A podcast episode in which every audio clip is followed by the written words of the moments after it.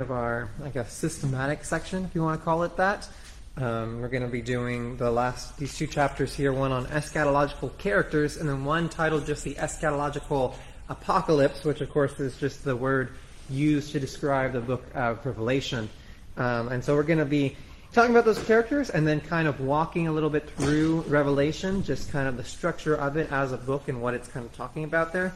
Um, again, uh, I know I feel like I say this every time, but because of the nature of, of how quickly we're going through, we're going to be hitting some things, uh, some things very briefly, on some things that we could go into more detail um, in. But of course, Gentry does go into great detail in the book there. So if you're following along in the book, um, I'm hitting some of the highlights here, but uh, you can see uh, kind of his more fleshed out arguments on some of these uh, positions that he gives as far as why he believes this character to be this person or why he believes the, the structure of Revelation to be um, as he claims. So, but before we uh, get started, let me pray for us, and then we will uh, get our course started here today. Dear Heavenly Father, we are so thankful for uh, this revelation that you do give us. Uh, Lord, you do uh, not give this to us needlessly, but you give it to us for our comfort, uh, for our blessing, that we might better understand you and better understand how uh, we are to live in this world uh, as we uh, are now your soldiers, those who follow you um, with our whole hearts, those who have been saved and redeemed by you, uh, and now can do those good works that have be, uh, pre- been predestined for us beforehand. And so, Lord, we are so thankful for that. I pray that we would love each other well, that we would love you with our whole hearts. It's in Christ's name we pray these things. Amen. All right. Well, let's start here with the eschatological characters. Um, and he walks through several of the big names of uh, that we are familiar with, uh, these people, these characters that are in the apocalypse or the end times, and who they are. Um, and he starts out with the prophet Elijah. The prophet Elijah. The prophet Elijah is someone that we see in the Gospels mentioned all of the time. It's probably the prophet that the Jews would have been uh, considered to be one of the greatest prophets, um, uh, excepting maybe Moses um, and the, one that they considered uh, to come. You see this all the time, right? Whenever we talk about John the Baptist, people will say, "Oh, is this Elijah coming again?" And then when we come to Jesus, people even ask, "Is this um, Elijah coming again?"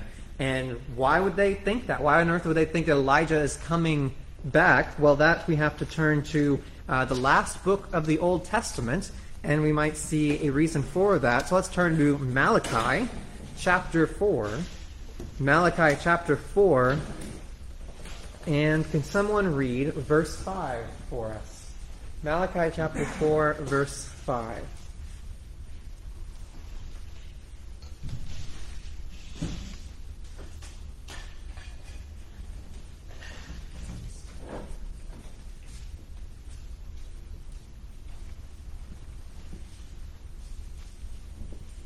Yeah. Yeah. Behold, I will send you Elijah the prophet before the great and awesome day of the Lord comes. Very good. Simple as that, right? There is an Elijah is going to come. The, the Lord is going to send him before that great and awesome day of the Lord um, comes. Whatever that means. We talked about, of course, what the day of the Lord uh, means or can signify. Uh, of course, it signifies the day of judgment. There is judgment coming on the day of the Lord. This can be referring to the uh, the great eschatological day of judgment, or it can also be referring to times of particular judgment. Uh, we see we saw throughout the Old Testament how it can mean both of those things. So before the day of the Lord comes, we see that Elijah the prophet is coming. Now, who is Elijah? Who fulfills this prophecy? Um, and this is a, an interesting question to ask because we turn to Matthew 17 and we see that this question is pretty directly answered for us.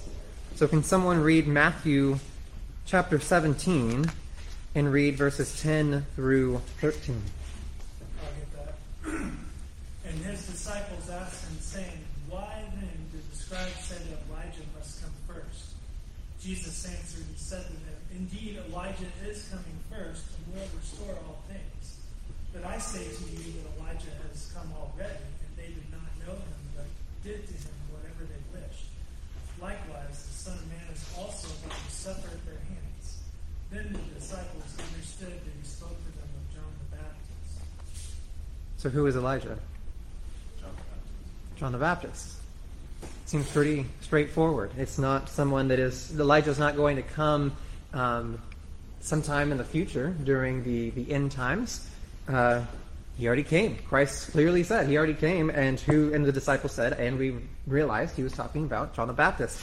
Um, and so there is a some rebuttal to this, um, and that rebuttal comes in the uh, the verse that was a few chapters prior to this, um, and it has to do with what the Jews did in response to um, to Elijah.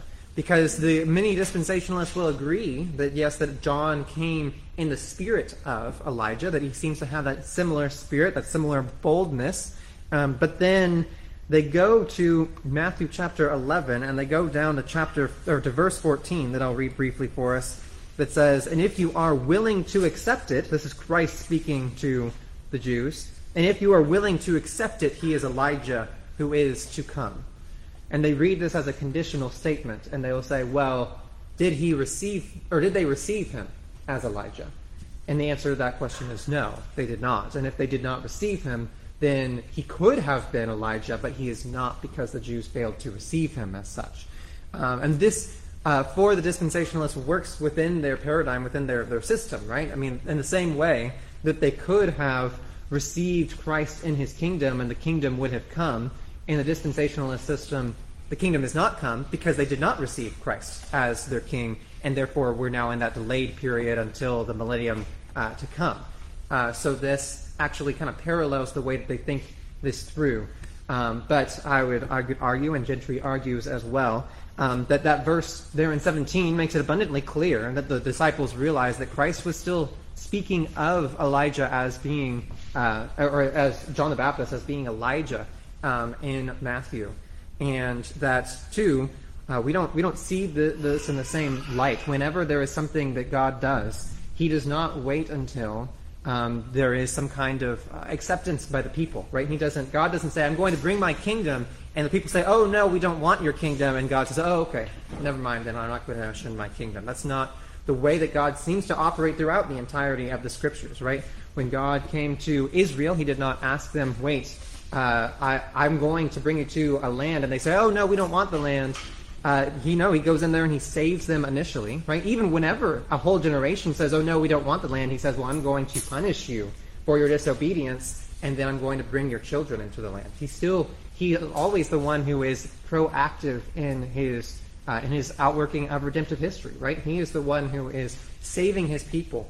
Um, he is the one who is ushering in the kingdom. And so Gentry argues that very clearly we see uh, the prophet Elijah, who is coming first uh, as the kingdom is being uh, inaugurated, uh, Elijah came um, as John the Baptist, right? Not in some kind of weird reincarnation kind of thing. No, this is the uh, that John the Baptist is acting as uh, as Elijah did, right? He is proclaiming the way. He is acting in great boldness and speaking speaking the truth of God's word to those that are corrupting it, um, namely the Pharisees. Then, though, we get to the more controversial figure, and that is the character of the Antichrist. The Antichrist. Who is the Antichrist? Well, the, there are many answers, of course, given to this question. Gentry opens up his, his discussion of the Antichrist by just showing how so many people have guessed or, or deliberated who the Antichrist could possibly be. He says, yeah, that's the, that's the correct answer. Good job, Phil.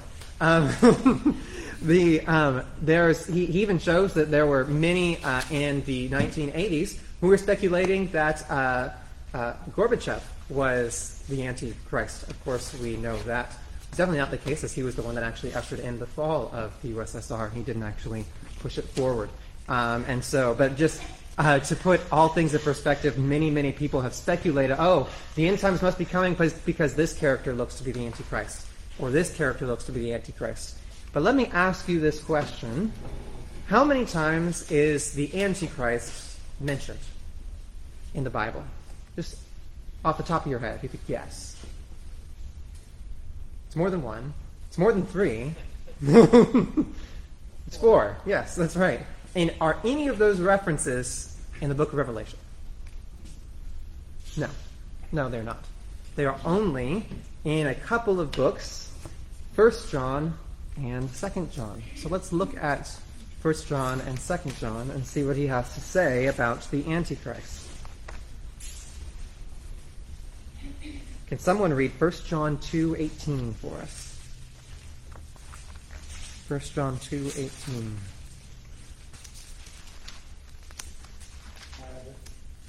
Little children, it is the last time, and we have heard the Antichrist shall come. Even now there are many Antichrists, whereby we know that it is the last time. Mm-hmm. Very good. So what do we see already here? It seems to maybe run counter to a common narrative about the Antichrist. There's a lot of them. Mm-hmm. There's multiple. It seems like it's grouping every all the antichrists under the antichrist. Yeah, there seems to be one who is the Antichrist. He says, and I tell you, there are many, right? So there is kind of this juxtaposition between the two. Um, and one one key thing that we see here as well is the Antichrist something that's happening way in the future? No. This, many have already come, which is an interesting statement. Let's turn then to the second reference, which is just the page over in 222. Can someone read 222 for us? Who is a liar? First John, yeah. Who denies that Jesus is the Christ. He is Antichrist, who denies the Father and the Son. Mm-hmm. So we see a characteristic of the Antichrist. He is one who denies the Father and the Son. He is a blatant liar. Um, there is a, a, a difference here. I, I, would say that there is something we would say, like we wouldn't call someone who is a pagan who has never heard the gospel a, a liar. Yes, we know that they, they, Romans 1 tells us they know who God is and they are denying uh, his power, right? We're not saying that they don't know who God is. Uh, but there seems to be, using that term liar seems to be very specific as this person ought to know, um, but they deny the Father and they deny Christ. So that seems to be an added impetus into what, what an antichrist is, right? And then let's look at chapter 4 of verse John. Three of the four references are in the same book. Uh, chapter 4, verse 3.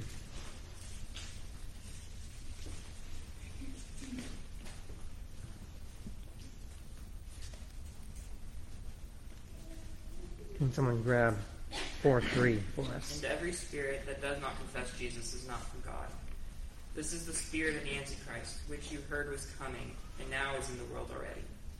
Very good. So he's very he's reiterating much of what he's already said, right? And He is already here, and that all those that do not confess Jesus as Lord, um, they have the spirit of the Antichrist. And then finally, let's move to Second John.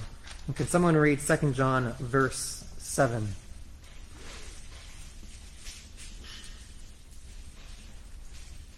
For many deceivers are entered into this world, which confess not that Jesus Christ is come in the flesh. He that is such one is a deceiver and an antichrist. So there we go. There's all four references in the entirety of Scripture for the Antichrist. So what does this then play into the idea that there is a great Antichrist who is going to rise up to inaugurate in the Great Tribulation or um, the, the end times? This doesn't seem to to indicate that. Um, some will say, and some have tried to argue that the Antichrist, Antichrist being talked about by John, uh, are actually referring to uh, the beast, that the beast and the Antichrist. We'll talk about the beast here in a second. Um, that they're the same person. Um, but that seems to be quite kind of a stretch, namely because who wrote the book of Revelation? John. And who wrote first and second and third John? John did. So if he if they both if he wrote both of these books, if he's making reference to the Antichrist four times in these very short books, and he's also the one that is going to reference the beast, why does he not make that connection if he's the same author? Um, which is a, an interesting uh, argument to make about why why it can't really it wouldn't really make sense uh, for the beast uh, and the Antichrist to be the same person. Uh, now he doesn't go into it as much, but but Phil did bring it up. Of course, the reformers. Uh, who did they think the Antichrist was? 1647 gang. The Pope. Yes, they believed the Pope was the Antichrist. uh, which does seem to uh, make sense with what we see of the Antichrist at the very least, uh, and who what the Antichrist is like. Right, the Pope does set himself up and call himself the, the victor, the vicar of uh, of Christ. He can speak on behalf of Christ in his own mind, um, and he has deceived many, many people. Um, he is a, a liar, and so there, those all seem to uh, to line up. Uh, though, of course, there is many schools of thought as to that. There are some that take a just very much more general approach. Obviously, does say that the, there have been antichrists already in these passages, and, and the Pope is not around yet. Um, and so there, there's uh, some conjecture, some debate as to who the Antichrist or Antichrists are. Uh, if it is the Pope, that, that already does, that is a plurality, right? There are multiple popes. There have been many, many popes. Um, and so that would, that would line up as well. But just wanted to say that's not a, a distinctive of postmillennial thought. There is many in postmillennial thought that, that think it is the Pope or think it, uh, or think otherwise. Uh, but regardless, the postmillennial distinctive is this, that there are antichrist or antichrist that exist before the end times. Indeed, they've already come, right? There is not this anticipation of this great figure that rises up, and then we know the end times is upon us. Um, and so that uh, that is Gentry's summation of the Antichrist. Well, that moves us to the beast, the great beast. So let's turn to Revelation 11. Who is the beast? Is it interesting in Revelation? Can someone read Revelation 11, 7? And when they have finished their testimony, the beast that rises from the bottomless pit will make war on them and conquer them and kill them. We see this beast that is raising, being raised out of the pit. Who is this beast? Well, some will say it is a figure that is to rise, or if, especially if, if you connect the Antichrist with the beast um, here mentioned, and the beast is mentioned and spoken of in Revelation 11, and then later in Revelation 13. Uh, there, but what we see here, and what Gentry argues, I think is a, a fairly solid argument that the beast, like other characters throughout the Scripture, can either have a specific reference, that is, it is a person, or it can have a general or a generic reference. And how does he back up this claim? Uh, because he says, well, if the specific person could be a king, a king of many times represents the country or the kingdom that he reigns, um, right? In the same way that Christ is spoken of, but Christ is also spoken of in reference to his body. He is he represents his body and his body, the church. Just as Adam represents those who are in Adam, um, this is more covenantal language, right? Thinking in a federal or a covenantal mindset. And so he says at times it does seem uh, that the beast is being spoken of. It's being spoken of a kingdom. And who is that great kingdom? He's going to argue it is the kingdom or the kingdoms under Roman rule. Um, and that beast uh, many times has a specific reference, and then that must be that which is ruling over the kingdoms of Rome, that is Caesar. Um, and of course, who is the great uh, deceiver, the great, the one that was the great persecutor, the first persecutor, um, who was a Caesar. Nero. Nero, exactly. And so he makes the argument, and he starts from going to chapter 13. And if someone could read chapter 13, verse 18 for us.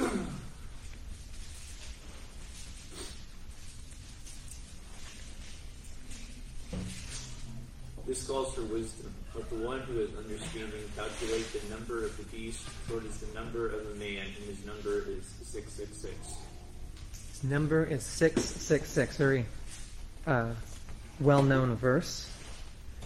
But it's interesting the way that he opens that up, right?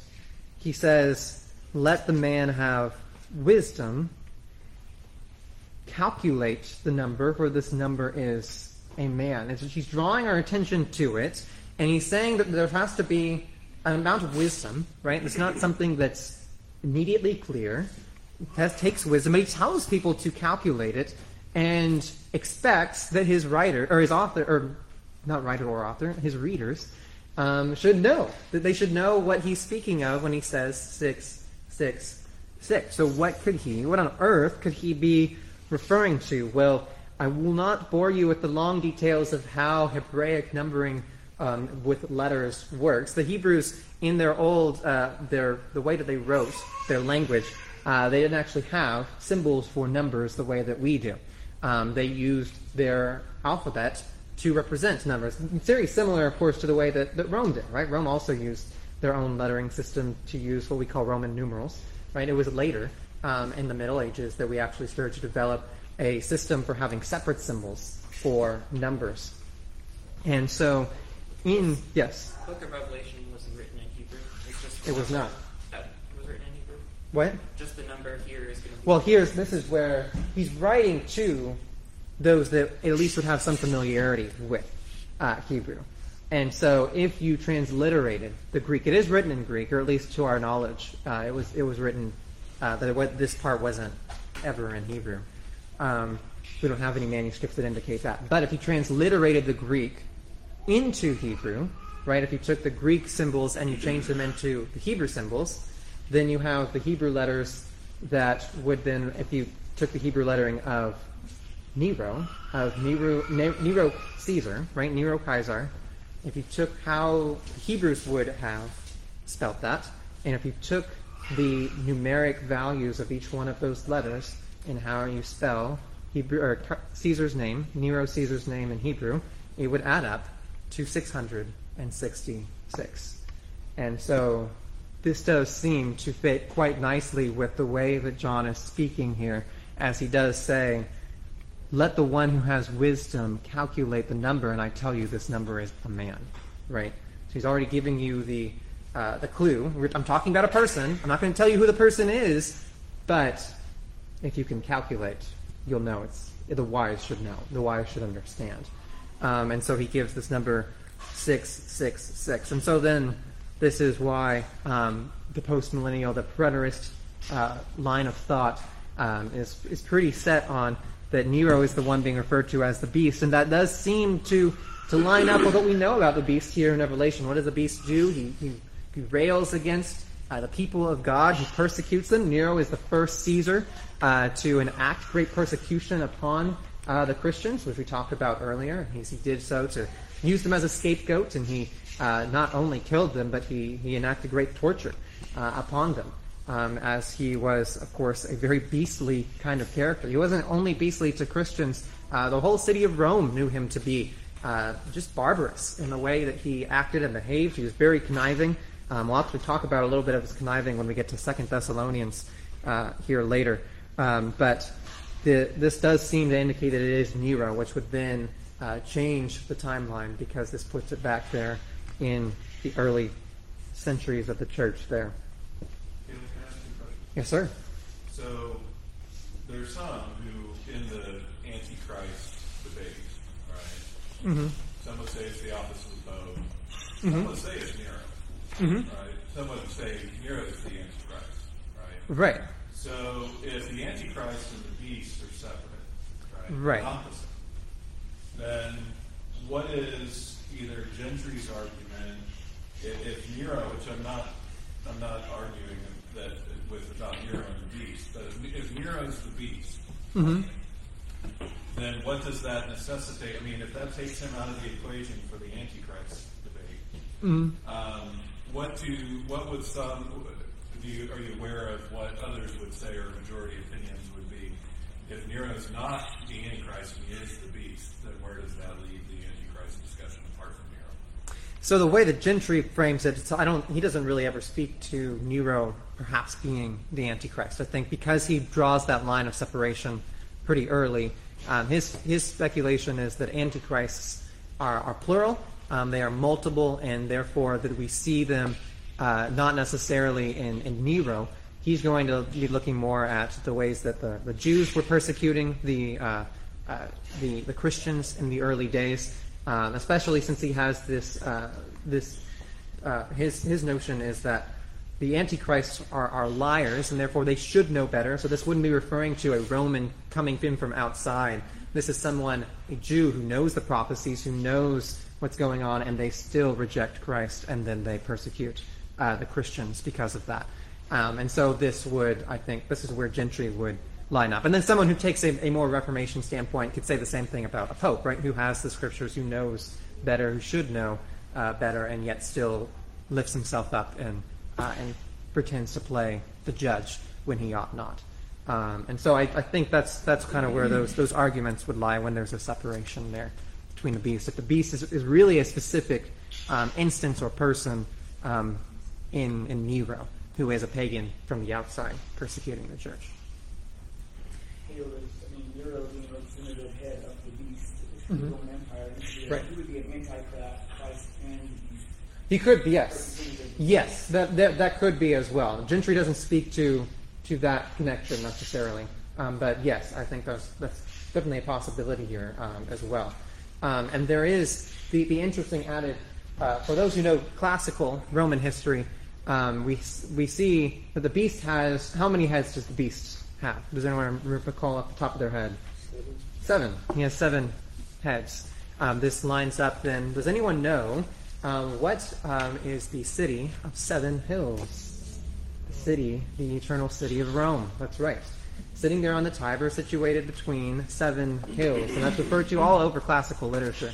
Um, and so uh, Gentry calls us to that connection as well, that this beast with seven heads um, does seem to be indicating Rome. Yes, sir. So Romans 13 mentions two beasts. Revelation 13, yes, Revel-. Revel- I just wrote 13. Revelation 13 talks about two beasts. hmm It's, it's the second one. Is there is there are there two or is he speaking to one? Are they, are they talking about two different things? He he does believe there's talking about two, and the second one does seem to be one that uh, uh, is subservient to the first. so the second one is Mhm. the one who has the mark. Yes, uh, we are going. We The can. first one is the one that seven heads you're talking about. It's the second one. Yes, Uh, the second one only has two heads, I believe, and it has it, it's it's in it's inservient to the first. And Gentry's uh, conclusion in, in that argument is that the second one's actually referring to the Jews living there in Jerusalem that are persecuting the church directly, that are claiming power because they are acting on behest of uh, Caesar, which, which lines up with the way that they, they speak many times when they say, oh, well, they call Christ God, so they're saying that Caesar isn't God, and, and, and he's saying, well, that's kind of lines up with the way the rulers there in, uh, in, in Jerusalem and in, and in Judea um, are persecuting the Christians. Um, and that's who he believes the, the second beast to be. Um, yes. So the beast, it sounds like you're saying, is Mhm. a particular person at a particular time. It's not a general, could be any generation. Where the Antichrist, it sounds like, Is more. could be an Antichrist at each generation during the end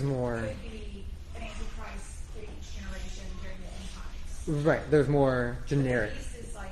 The beast is a particular time, yes. Yeah, and because of that verse there that says, and here's his number, uh, it seems to be very specific, right? Not talking about, um, though there, though sometimes it seems to be talking about the, the nation which he rules. Yeah, that's what I was gonna say. Is there Um, a way the number can represent a nation, or it has to represent a person's name? The number seems to only be, like, because he says this is a man, right?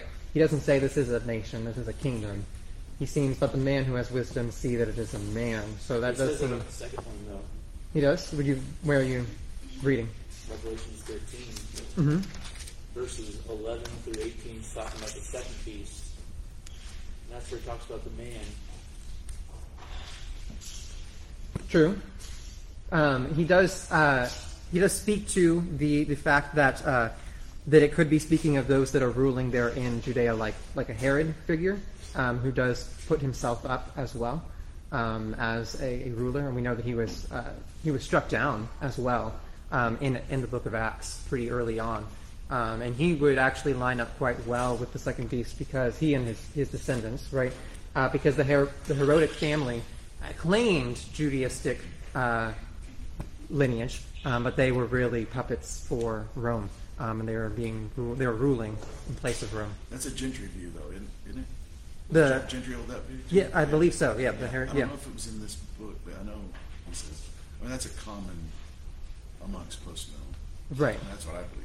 Yeah, Herod and, and Caesar kind of being fir- or first and second beasts there. Mm-hmm. And both of them being being kings and being rulers, being called kings specifically, having then covenantal ties to, to nations that are, are the particular nations that Revelation is, is focused on. Um, because that really kind of brings into relief the way that, that John is writing and the, and the theme of Revelation, which is uh, you, church, are being persecuted. And who's persecuting you? Well, firstly, the Jews are persecuting you. Um, and then, secondly, and later, the Romans are persecuting you. And don't worry, church, because God is still in control. God is the one who will bring judgment both upon the Jews and upon the Romans uh, subsequently because of this persecution that you're experiencing um, and that you have no need to fear because of the God whom you serve. And it's kind of like a, a pulling back, right? The, the church is, is in great persecution and great peril, and John kind of pulls the curtain back and says, See, look, the Christ whom you worship, worship uh, he's still on the throne. And look what's going to happen, right? It's, it's all going to be all right. Um, there's great comfort, and this is why he then speaks of uh, this, this language that says things are happening. They're going to happen soon. They're going to happen in this generation. Um, and so there's this uh, kind of urgency to the way that, that John writes uh, in the book of Revelation. It reminds me of Herod. So you have Herod that killed all the babies. Right. That's not the Herod that. Right, he dies. Yes. hmm And then the other Herod hmm is figuring back and forth Pilate at the time of crucifixion. Right. And that's the Herod you're saying. Which Yeah. rots? God rots his guts. Yes. Which one?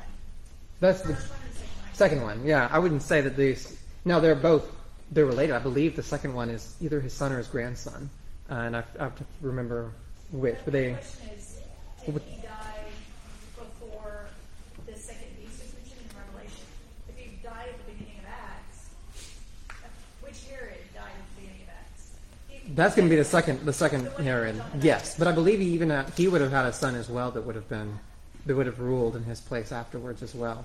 Um, could have even been referring to the son of the one that was killed.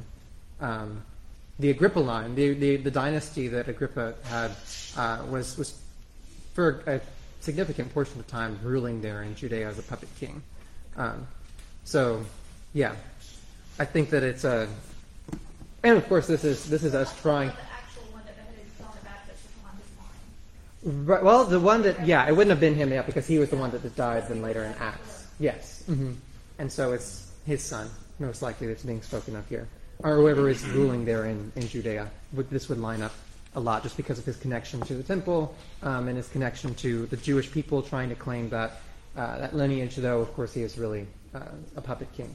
But what happened to him in the destruction of Jerusalem? Did he still continue, did that line continue? No, after the destruction of Jerusalem, It's all.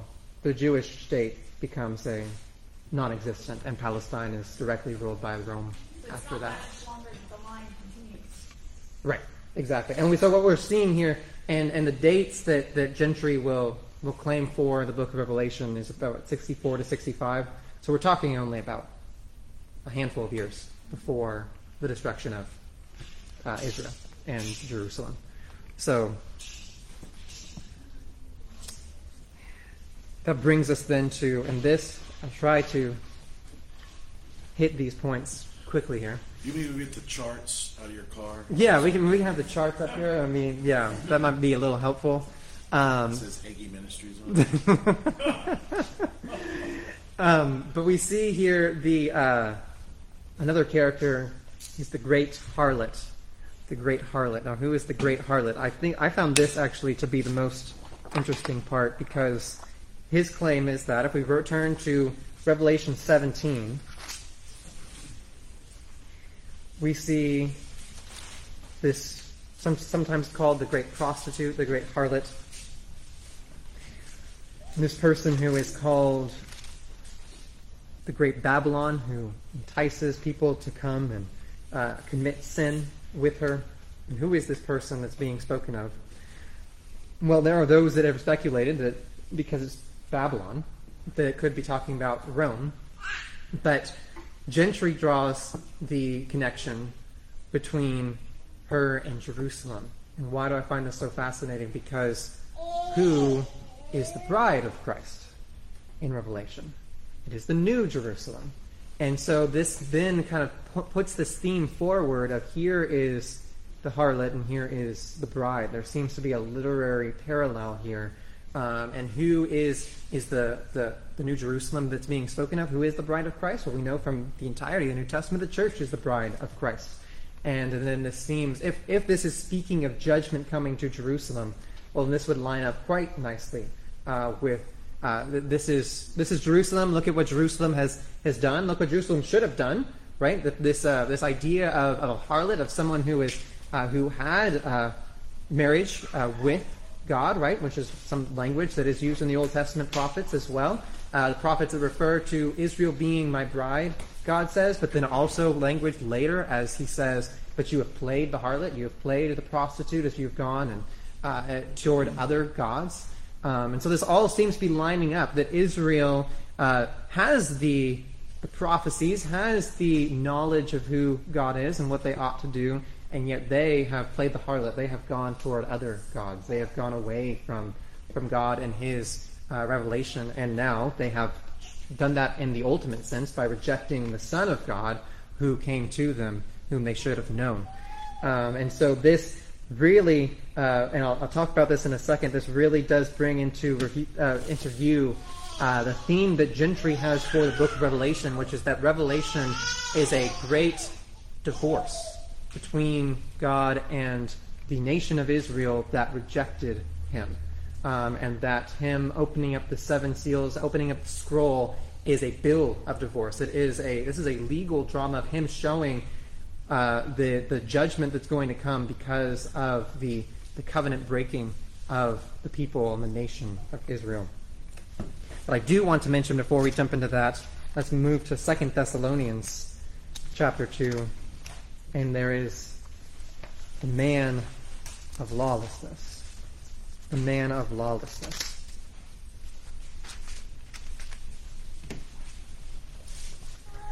Now, many find this to be kind of the ace card against postmillennial thinking because it seems to be talking about uh, this great calamity that is coming. Everything's going toward this uh, this terrible fate for the church, and there is this man of lawlessness but who does Gentry argue that the man of lawlessness uh, mentioned here in 2 Thessalonians uh, 2 is? Well, he actually draws this parallel. He says this is the first beast. This is Nero. And why does he say that this is Nero? He actually makes some some interest, some very interesting arguments. He really dives into the Greek, and if you dive, if you read his passage there, he really dissects this this uh, short passage here in Second Thessalonians.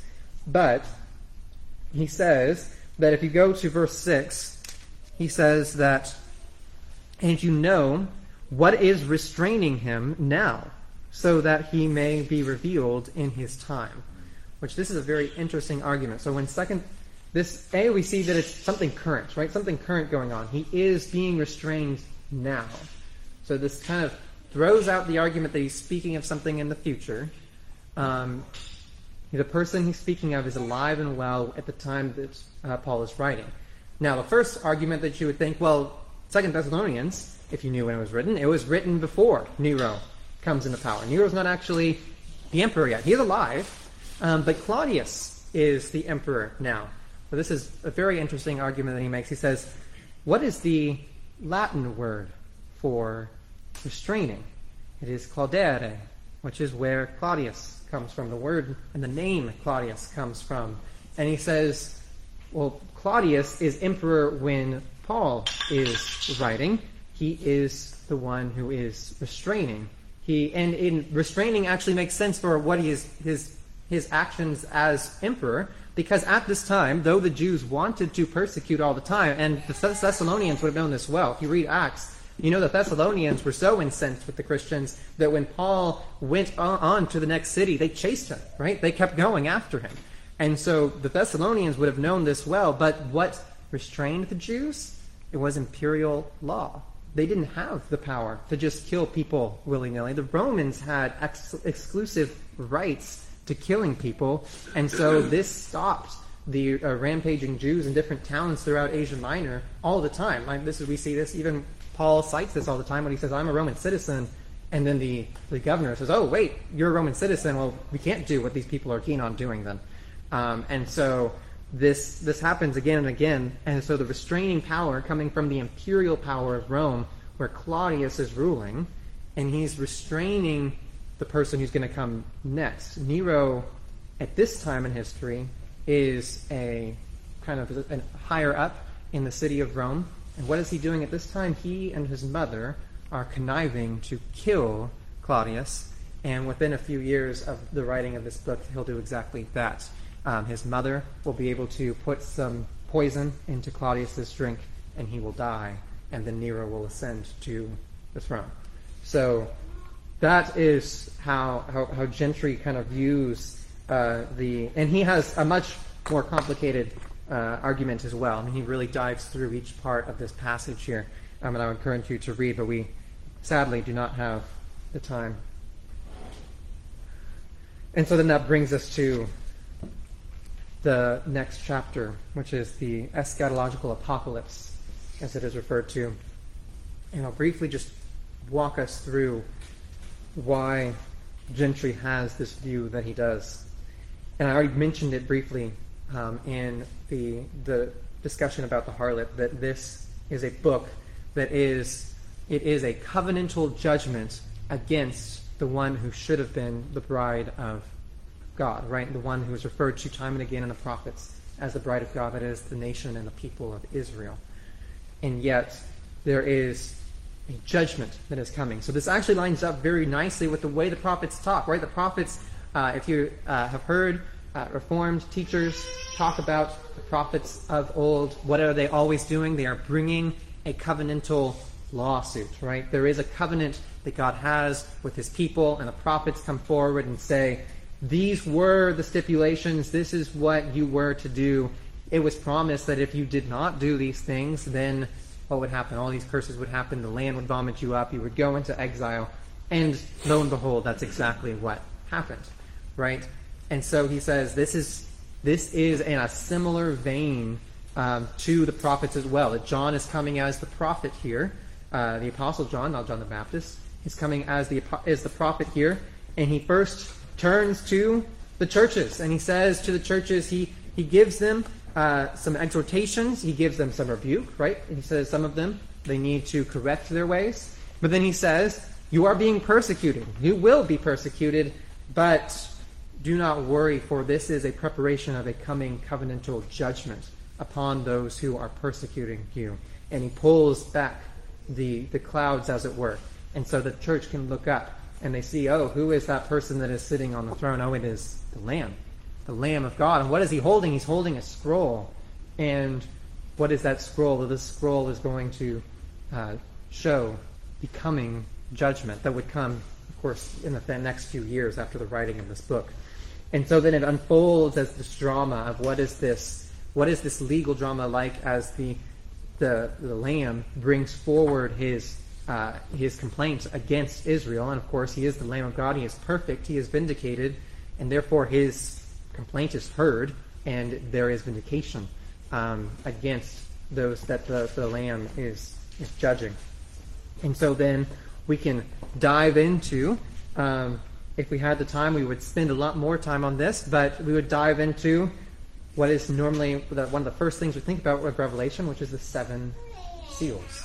Because the, the Lamb has the scroll, and then we see the seven seals. And each time a seal is broken, we see part of the drama unfold of this judgment that is coming.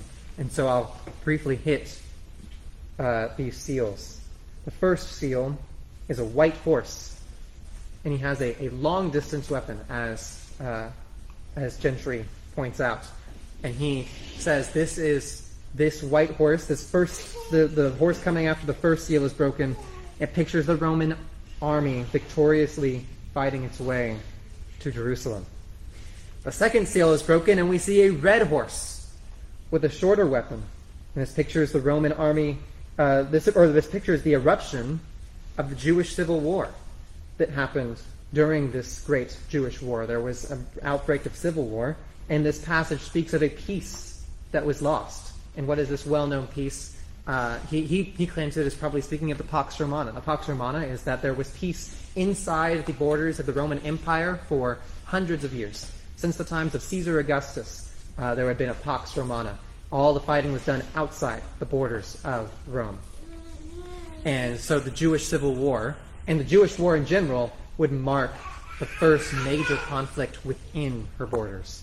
Uh, and so then the Pax Romana is, is broken. The third seal is broken, and we see a black horse with scales. And he draws this parallel to the way in which Ezekiel and other prophets speak, um, using the color black to denote famine. And we know there was great famine throughout all the lands of Israel during the war. Uh, the fourth seal is broken, and the uh, the pale horse named Death comes forward. Um, he claims that this is. We know that a quarter of people uh, were killed, and he lines this up with the account that Josephus speaks of around a quarter of the population being destroyed through famine and through the war. Um, and so he says this is this was what the what death is referring to, the pale horse named Death. The fifth seal breaks open, and we see another. We kind of the camera moves, and we move back up to heaven, and we see that the saints, that the saints who have been martyred, are waiting there uh, to be vindicated. And the angel of the Lord says that you will wait, but a little while, and you will indeed be vindicated. Um, kind of the looking forward what's to come. And then the sixth seal is broken, and we see these great cataclysmic events, right? Uh, stars begin to fall, earthquakes begin to happen, and people go run into the, the hills and they begin to, to ask the, the mountains to fall upon them as they are going into hiding. And what's going on here? Well, he draws a parallel here to Josephus speaking of all of the rulers of Jerusalem and Israel actually running to find underground caves to hide from the Romans um, as the Romans were coming into Judea. We then move to 144,000, which Ty, our math major, can tell us what's the importance of the number 144,000. What is 144? What's the significance of that number? 12 squared. It's 12 squared. It's- 120 squared.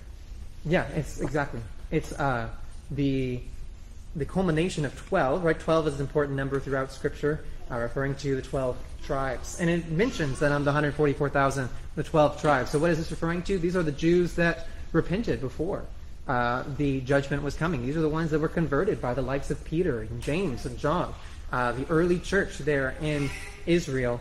Um, and God is promising these will be protected. Those that are Christians, uh, those that uh, are part of the church within Israel during this time will be protected. And indeed, this does come to pass as Josephus then speaks of the Christians fleeing Jerusalem and fleeing Israel before all of this actually occurs, and the church is not utterly destroyed um, there within the borders of Israel. And then we get to Revelation 10, and the, the angel says, There shall be no more delay. And then we see everything coming to pass. The beasts come. We see the beasts, uh, and then we see the harlots. We see Babylon. The 144,000s indeed are protected, and Jerusalem being destroyed. And then, how does this all culminate in the end? Then there is a new Jerusalem. And the New Jerusalem is the bride of Christ. And there we see the saints ruling along with Christ, ruling from the New Jerusalem. The devil is bound after all of this occurs. And of course, we, we've talked about how that pictures the, the nations now being unbound, that Satan cannot bind them. And he draws parallel back to, um, to Christ speaking and the strong man being bound. How can we plunder the strong man's house unless the strong man indeed is bound? He makes this connection there. And then we see the reign in New Jerusalem. So he says the post millennial thinking, the end times of the post millennial and post millennial thinking, as found in Revelation, really is found in those last three chapters. Um, instead of the whole thing being something that we look forward to. Those last three chapters really are what is being highlighted here. And then, of course, we see things from the future in Daniel and other places as well. All this coming together. And so he, his, his claim really is that we, we shouldn't be, though Revelation is uh, this great drama, this great legal drama, um, people focus on that as though this is the entirety of the picture of the end times. And he says, no, well, A, we see so much of what has happened from Revelation, but B, we should be taking into account everything that we see from Scripture, from Genesis through Revelation, um, in our, uh, our thinking about what the end times is going to be like and what's coming. Um, so I will stop there because we have six minutes on the clock, um, and I will open the floor for questions. I just want to say, well done. You squeezed a lot there in the last 15 minutes. I'm like, okay. Uh, I've never seen that done before. Without a chart to be seen. You didn't have to point to anything on it. Didn't even go over Magog and Fading Moon.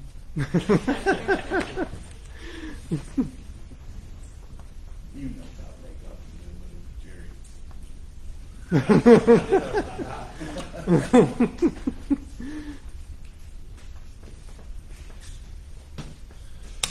Come on, don't leave the floor open, guys. You know I feel it. I was going to ask earlier, Yeah. um, when he when he mentions the number of the beast, is he trying to encode for them? Is he trying to write it in a encrypt, uh, cryptic way so that the letter is when if it's found out, it's not immediately. Hmm Um, So that's a big. So where is John when he's writing Revelation? Yes. He's exiled. Mhm. Oh, I'm sorry. go ahead. Yeah. The island of Patmos, right? Yeah. Exactly. He's being jailed. He's imprisoned, or exiled at the very least, uh, as an island is a natural prison, um, and he's being kept there. So any letters that he gets off the island, any books that he writes, uh, do you think it's going to be screened before it gets off the island? Yes, of course. Patmos is where people are exiled, so there are probably traitors and plenty there. People that would not be. The Antichrist. Why am I dying? What? No, when Revelation is being written, he is. Yes. Yeah. When Second Thessalonians is written, he was not. Yes. He is ruling currently. Yeah. When Revelation is being being written. hmm Unless you what? Yeah, never mind. I was going to say unless you take the so the so liberals who who interpret this think that it was written much later. Why do they think it was much later? Because they think it's so obvious that it's speaking to Nero, and if Nero is the one that's being going to do all these things and then he's going to die, how could John know that he's going to die unless he already died, and therefore it must have been written after Nero died. They got a shoehorn it. And so that's the both the post mills and the liberals believe it's talking about Nero, but we just believe it's talking about it before it happens because it's a prophecy. But that's that's always liberal. If you look at a liberal, anytime they, they talk about prophecy, if the prophecy is prophesying something that actually happened, therefore they know it's written after the event occurred, because they don't have any room for a legitimate prophecy.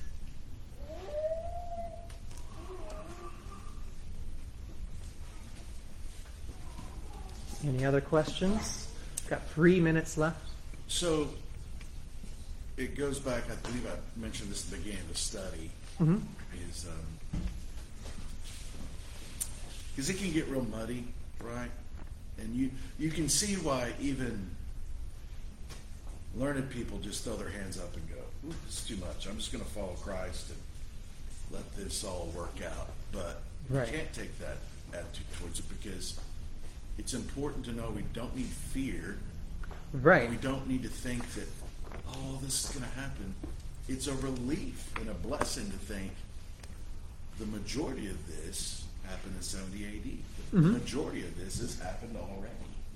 And now we take that. So, so my question to you is, Caleb, so we're learning all this. It all lines up. Mhm. 666, the beast, the Antichrist, um, the return of Christ, all these things. What should we take as Christians with this knowledge? Mhm. What should we do moving forward? I think that the most important thing is that when we look at Revelation and why John's writing it, he's writing it to be a comfort to the church. And this should be a comfort to us. Because when we look at those early Christians being persecuted by the Jews first and then by the Romans second, and then John coming along and saying, Don't worry, God is stronger than Herod, and God is stronger than Nero. Um, God is in control. All those that persecute my church will be judged, he says.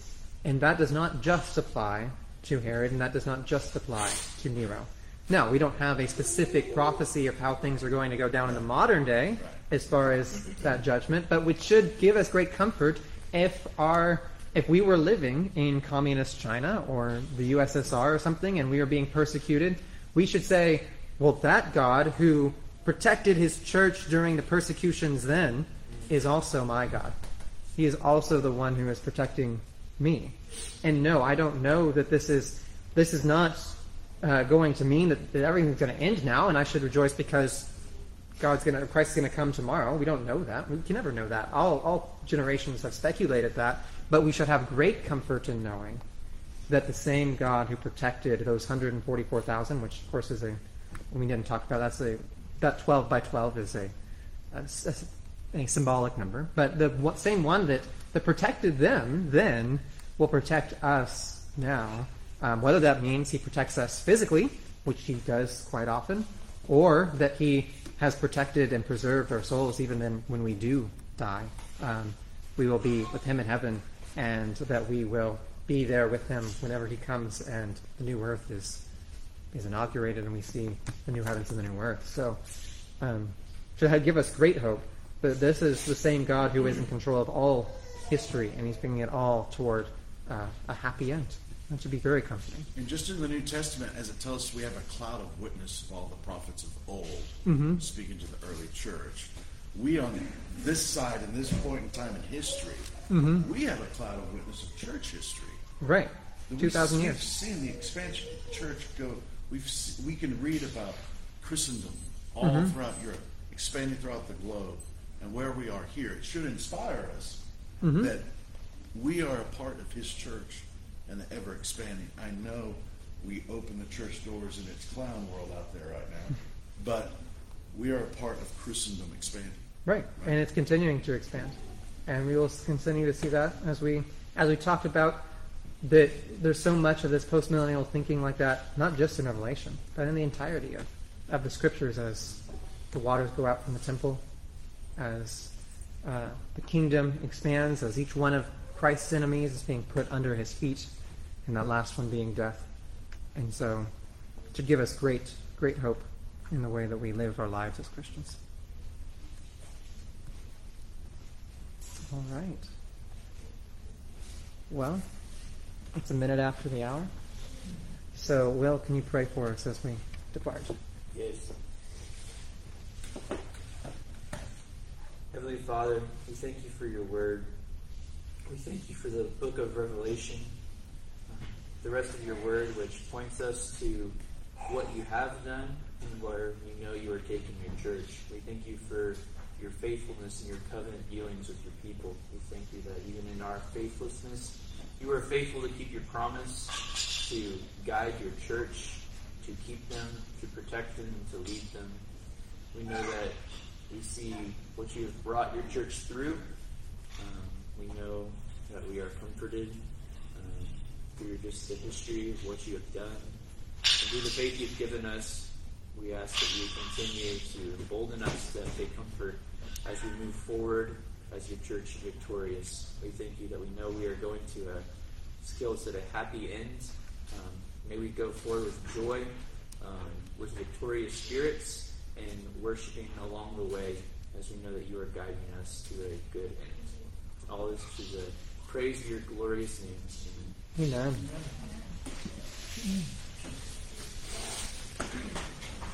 Amen.